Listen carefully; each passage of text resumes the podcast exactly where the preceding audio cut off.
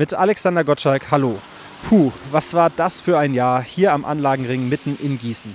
Gleich zweimal wurde Gießens wichtigste Straße komplett umgebaut und das natürlich wegen des inzwischen berühmt-berüchtigten Verkehrsversuchs. Der lässt Gießen übrigens auch im neuen Jahr keine Ruhe.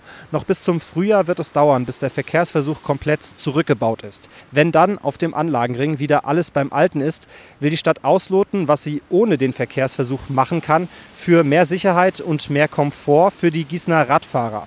Das hat mir Bürgermeister Alexander Wright von den Grünen gesagt. Den habe ich vor ein paar Tagen im Rathaus besucht. Wir wollen weiterhin eine moderne Mobilität hier in der Stadt Gießen gewährleisten und dafür müssen wir Sicherheit für alle schaffen. Jetzt sind wir mal quasi innovativ nach vorne gegangen und wie das bei anderen Städten ist, wenn die innovativ nach vorne gehen, dann fallen die auch mal auf die Schnauze und ähm, das ist uns auch passiert.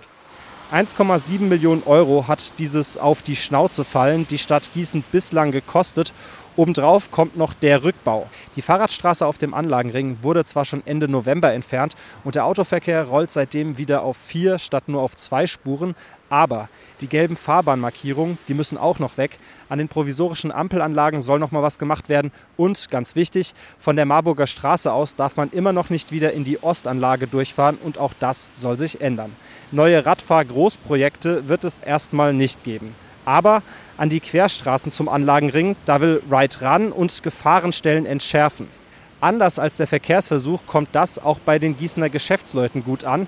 Markus Pfeffer, der Chef des Gewerbevereins Bit Seltersweg, der wünscht sich in Sachen Verkehr generell mehr Pragmatismus im Rathaus.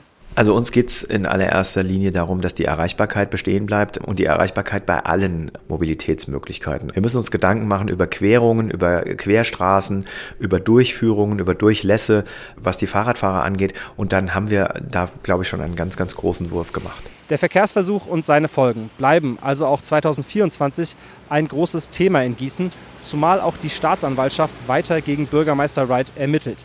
Sie prüft den Verdacht, dass er unnötig viel Geld verschwendet hat. Alexander Gottschalk aus Gießen.